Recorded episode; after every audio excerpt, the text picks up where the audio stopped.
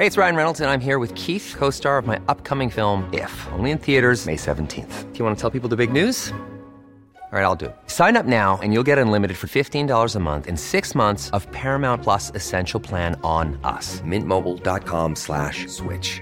Upfront payment of $45 equivalent to $15 per month. Unlimited over 40 gigabytes per month. Face lower speeds. Videos at 480p. Active Mint customers by 531.24 get six months of Paramount Plus Essential Plan. Auto renews after six months. Offer ends May 31st, 2024. Separate Paramount Plus registration required. Terms and conditions apply if rated PG. Hey, I'm Ryan Reynolds. At Mint Mobile, we like to do the opposite of what Big Wireless does. They charge you a lot we charge you a little. So naturally, when they announced they'd be raising their prices due to inflation, we decided to deflate our prices due to not hating you.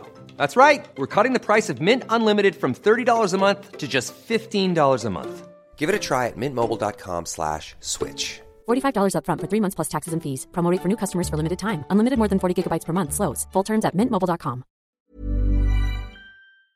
Hey there. Are you ready to elevate your personal brand or company?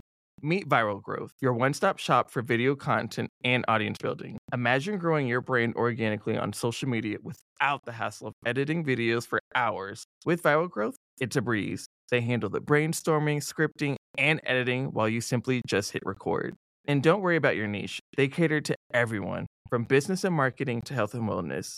Are you ready to make waves in the social media realm? Visit viralgrowth.io and use code ADWEEK, that's A D W E E K, all lowercase, and get 10% off your plan. As I came into the role nine or 10 months ago, we brought e commerce into that organization. And the first thing I did was merge our shopper marketing teams and our e commerce team into one team, right? So just that alone, believe it or not, was a big move in synergizing budgets because you had shopper budgets and you had e-commerce budgets and you had media brand budgets. But yet you guys all know the consumer experience is all the same and how we talk to them should be integrated. So i brought the shopper teams and the e-commerce teams together and we now have an omni team and they think very integrated in terms of kind of middle to bottom of funnel type of tactics Welcome to today's episode of Brave Commerce. I'm Rachel Tipograph, the founder and CEO of MikMak. I'm Sarah Hofstetter, president of Profitero. And this is a show that talks about what's relevant in e commerce for the world's biggest brands.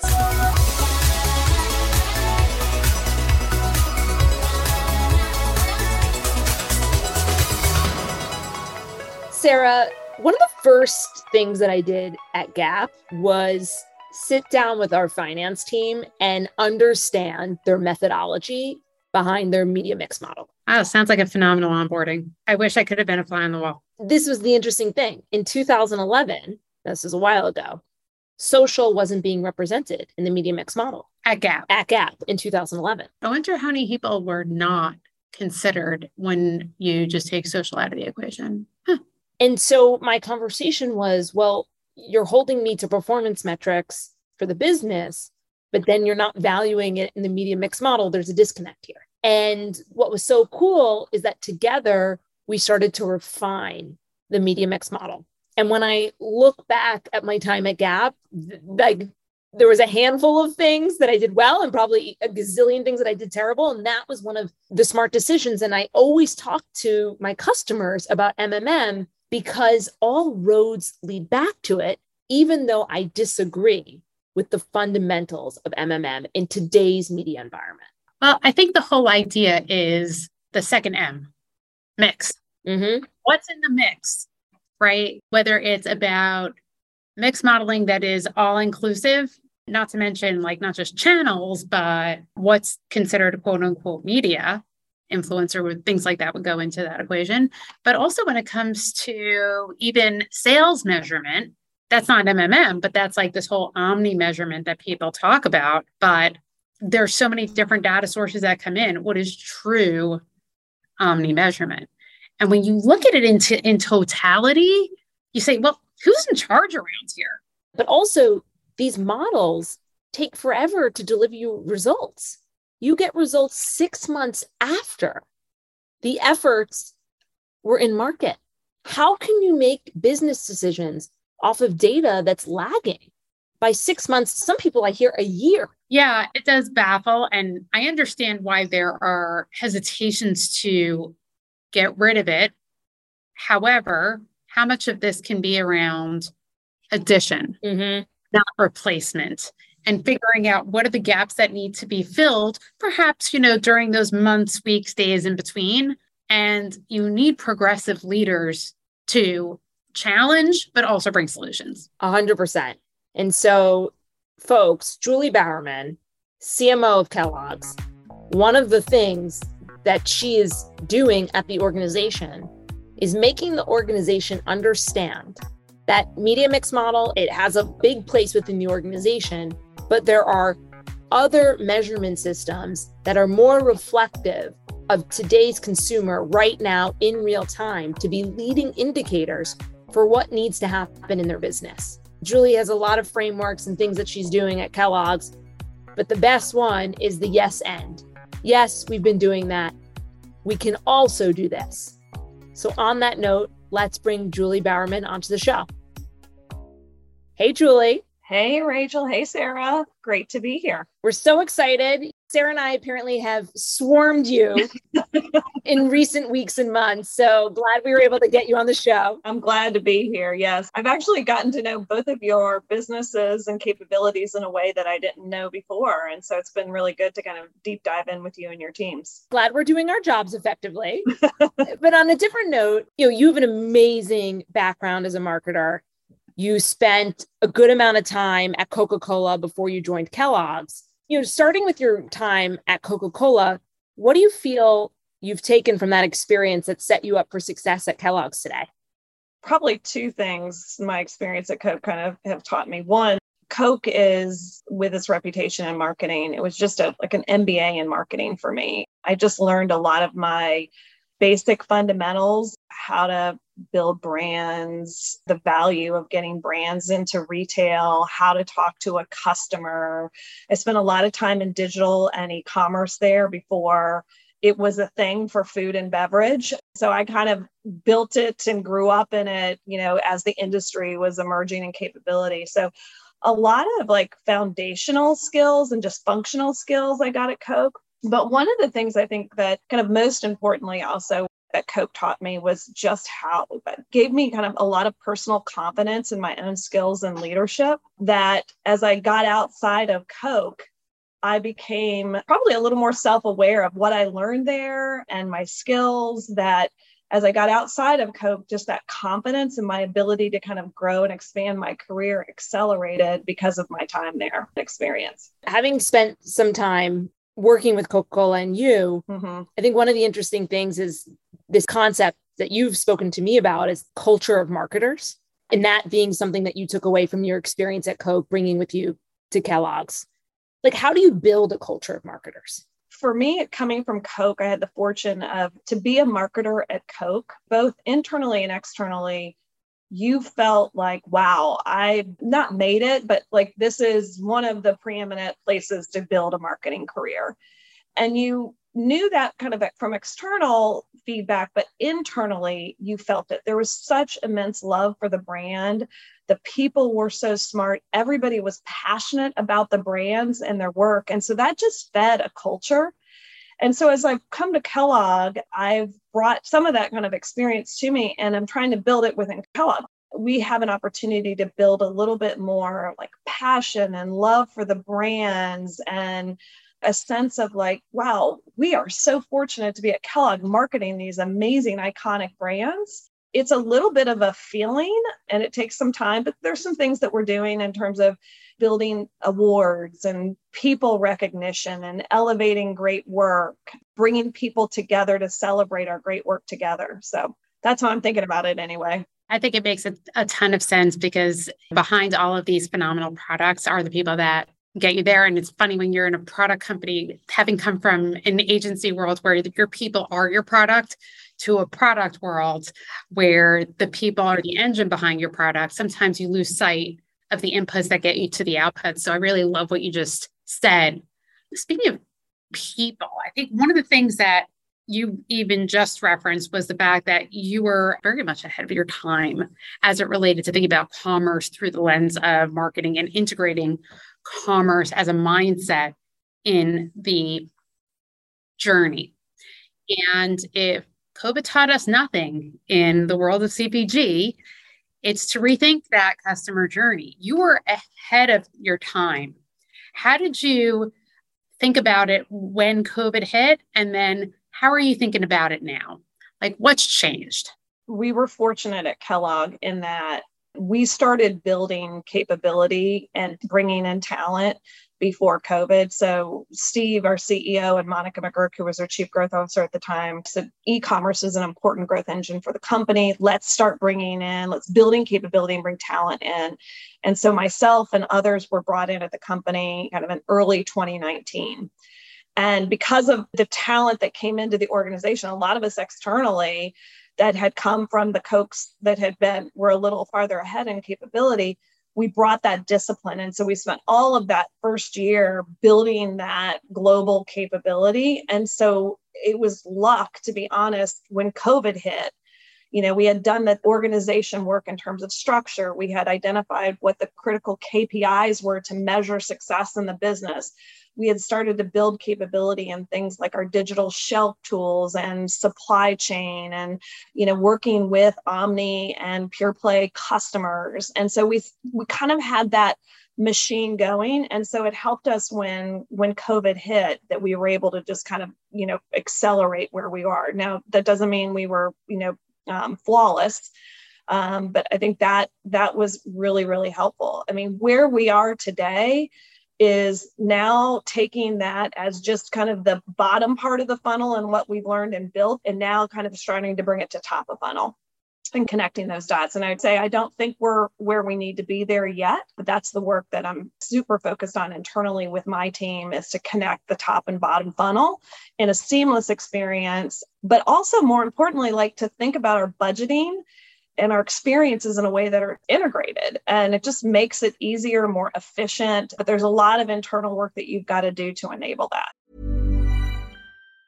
Hey it's ryan reynolds and i'm here with keith co-star of my upcoming film if only in theaters may 17th do you want to tell people the big news right, I'll do. Sign up now and you'll get unlimited for $15 a month in six months of Paramount Plus Essential Plan on us. Mintmobile.com slash switch. Upfront payment of $45 equivalent to $15 per month. Unlimited over 40 gigabytes per month. Face lower speeds. Videos at 480p. Active Mint customers by 531.24 get six months of Paramount Plus Essential Plan. Auto renews after six months. Offer ends May 31st, 2024. Separate Paramount Plus registration required. Terms and conditions apply if rated PG. Hey there, podcast fam. Are you ready to break free from the social media rut? Hold on to your hatch because we've got just the thing for you. Meet Viral Growth, your one stop shop for leveling up your online presence. Whether you're a personal brand or a company, they've got the tools and know how to take you to the next level. With Viral Growth, forget about those endless hours of video editing. They handle everything from brainstorming to polishing your content so you can just focus on being awesome. And guess what? We're hooking you up with a sweet deal. Use code ADWEEK for 10% off when you sign up. Ready to take your social media game to the next level? Head on over to viralgrowth.io and let's turn those digital dreams into a reality. That is so important and particularly important because we hear this all day long from people that live and breathe ecom. We don't always hear that from the CMO. So the fact that it is a priority for Julie Bowerman, CMO of Kellogg, brings a greater degree of consciousness on what does budgeting look like what does the actual path to purchase what does zmot look like now versus then? Do you find that part of your role is proselytizing that and then helping people figure out what to do?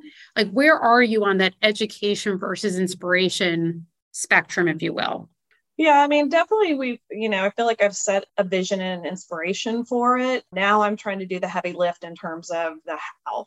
For example, the previous CMO at Kellogg, who I succeeded, she didn't have e commerce as part of her remit. As I came into the role nine or 10 months ago, we brought e commerce into that organization. And the first thing I did was merge our shopper marketing teams and our e commerce team into one team, right?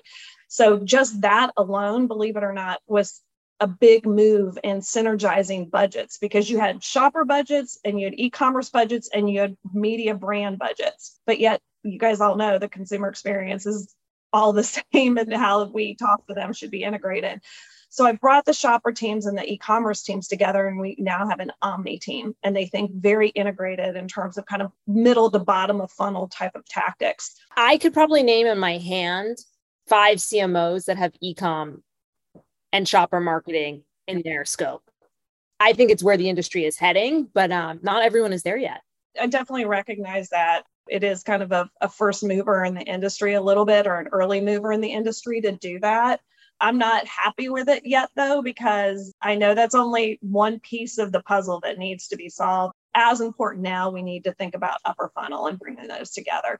And that's hard. I'll be honest, that's a really hard thing because the way we measure top of funnel and bottom of funnel are very different. So I've got to do as much work in terms of ways of working and process and kind of influencing in the organization as I have to do in terms of measurement. The measurement piece is the hardest piece in terms of how do we not use just MMM as our judgment to where media and marketing investments should go. And that is a hard thing to change. Um, it's not necessarily a hard thing to change in that the metrics don't exist, it's that they're super fragmented. So, understanding like where the best metrics are coming from that give you the best intel to make investment decisions that you can scale is hard. And then, how do you aggregate it together and tools and technology? And so, Love that you brought up MMM. I know, very very close to your heart, right, Rachel? Yeah, it's probably my enemy. Yeah, it was my enemy at Gap, and it's my enemy at MikMak. You know, with MMM, finance plays a heavy hand typically as a as a stakeholder in that model. And as you go about creating such great change within the organization, like how are you educating your colleagues at your level on where the industry is heading and how measurement needs to evolve and and build that comfort level with them I don't know that I've got any like silver bullet here. Like we've brought in a couple of times, we've brought in like other brands that I think are a little bit ahead of where we are to talk to our INA team and our marketing teams, our data teams, our IT teams. The other thing is that we're trying to push a lot of test and learns and a lot of pilots with capability. I mean, you know, Rachel, you and I just had this conversation. I mean, about the dashboard tool that you guys have at MikMak. I mean, that's not something we're using. I'm since we've talked, I've told five people, I'm like, we need to look at the data. It doesn't mean that we make massive investment decisions, but let's just start to use other data sources in ways that might you know make us think differently. That's the other way that we're trying to do it. You know there's a guy who leads my data team. He's bringing a lot of measurement tools from some of his experience and you know partners that he's got you know to say okay here here's another place we can learn and test and pilot in. Honestly that's the best way i can think about it. The, the other thing that we are doing is we are doing a body of work now that says okay if full funnel is our vision what are the metrics in each stage of the funnel that are going to be the most meaningful to understand performance? Where are sources of data that we can use to measure that? And then how do we organize those measurements in a dashboard or in a tool that allows us to look at them in a much more agile way? That's not going to replace MMM short term, but if we can kind of start to get a little organized on this in, in addition to MMM, I think it'll start to influence over time how we look at both sets of data. Leading indicators versus lagging. M&M is lagging everybody knows it, but everybody's scared to walk away from it. Mm-hmm. You know, one of the things that that happens is you want the language to be familiar to something that you've done in the past, so that people can get comfortable with it. But sometimes when it might even be better, it doesn't matter because you have to have that frame of reference. Is be like, oh, this this sounds to me a lot like. You know, the same thing would be true not just with media measurement, but also with sales data and measurement what's the difference between what you're getting let's say from you know an iri versus you know a digital measurement tool for sales data? Like those are the kinds of things that it's different but the same. Mm-hmm. yeah i think there's two things. You've got kind of short-term metrics and long-term metrics. The investment is so reliant on the short-term metric on the short the sales which are short-term immediate benefit the investment has to pay off because that's largely what we're doing with that investment. And so because there's like so much that's built into the P&L of the business. You know, when we put a dollar, we get X back. That is literally in the P&L of our business. And so if you start to pull back from that or look at other measurements that are maybe not have as much scale or have as much footprint in terms of retail performance or data, like you start to get nervous about what it could do to your P&L. And so it's hard to unbundle from it completely because of that short-term reliance on it delivering sales. One thing that Kellogg's has been doing a long time with data is the consumer loyalty program that I don't feel gets like covered enough and celebrated enough in the trades. And it's such an amazing backbone to the organization. And, and I feel gives a competitive advantage because you have a lot more first party data than other mass CPG brands. Would love to hear how you're thinking about evolving the consumer loyalty program and what it means to the marketing organization. Yeah, I mean, we really we are evolving that. We're moving away from a loyalty program to more first party data as a capability that kind of powers into our marketing. So the collection and the usage of that data is still really important to us. The primary way we've historically captured and used that data is through the loyalty mechanic and a loyalty program. And what happens with that is like the data that you have can be a little biased because loyalty marketing is typically your loyal users, high frequent, you know, sometimes a little bit more promotion oriented consumers looking for deals. And what we want is the intelligence and the insights and the analytics that allows us to use that again in our full funnel vision. And so, what we've had to do is build a strategy around collecting first party data in many other ways outside of our loyalty mechanism examples would be like in our promotions or just in our, our normal kind of media campaigns, tagging our media and collecting data in a way that we maybe haven't historically and bring that into our first party data. So that gives us a better sample of who the consumers are, the behavior, the intelligence of how they're behaving and responding. We're kind of thinking more in that space than we are loyalty marketing. From loyalty to first party data collection. I guess the, the big question is we hear brands say things like 100 million known users that's our goal. Yeah. And then the question is like what are you going to do with this data? How are you going to activate it? Is there a thesis around that? Like how will the organization activate this data? First party data plays an important role for us because it's owned capability right? So there's a lot more that you can do when it's owned when you own it yourself. We're not thinking about it as it's going to be replacement of second and third party data sources I think we're thinking that you know we want to marry our own capability with partners capability to be able to get better insights do better audience segmentation do modeling that allows us to get kind of scale aggregate but more precise about how we think about audiences too versus just broad demographic sets how we target and market. To me like it's a piece of the data puzzle. It isn't the data strategy in it of itself does that answer your question? 100%. It's so refreshing, Julie, to have a pretty robust data conversation with the CMO. We often find that CMOs skirt around it. So I just want you to know how refreshing this is for Sarah and I. Oh, good. Sadly, we have to ask our famous last question, which is what's the bravest thing you've ever done?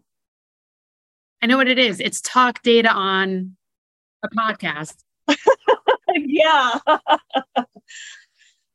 What's the bravest thing I've ever done? There's two things that come to mind. One is I jumped off a cliff in Africa in Victoria Falls. That was probably a brave thing that I'll never do again. Pre, pre or post children? With actually. Oh, wow. That's brave. the other one I was that came to mind as soon as you asked the question was honestly leaving Coke was a pretty brave decision for me. It doesn't sound probably brave to to you guys or to your listeners, but for me, from a professional standpoint, it was, you know, getting out of my comfort zone. I'd been there 23 years, I'd never worked anywhere else. I had a robust career there. I still had a future there. It was really comfortable for me, but I just had this itch to do something else. And it took me a couple years to actually make the move. And it's been the best move I've made because I have so much more confidence in myself and my skills. And I've learned so much more in other businesses and other brands. It was uh, it was a really hard decision. So again, it's not anything exciting, but that's that was what came to mind. No, we we hear constant stories about taking that leap to your next role is a form of bravery, and we completely agree. For sure. Well, thank you, Julie. Oh, my pleasure. Gosh, so fun. I could do this for two hours with you guys. Over drinks, though. Oh, great. We'll have you back. Follow Julie on LinkedIn, watch what Kellogg's is doing, and thank you again. Thank you. Thanks for listening. Please leave us a rating and review on Apple Podcasts. Follow us on Spotify and Google Podcasts. And don't forget to share this link with a friend.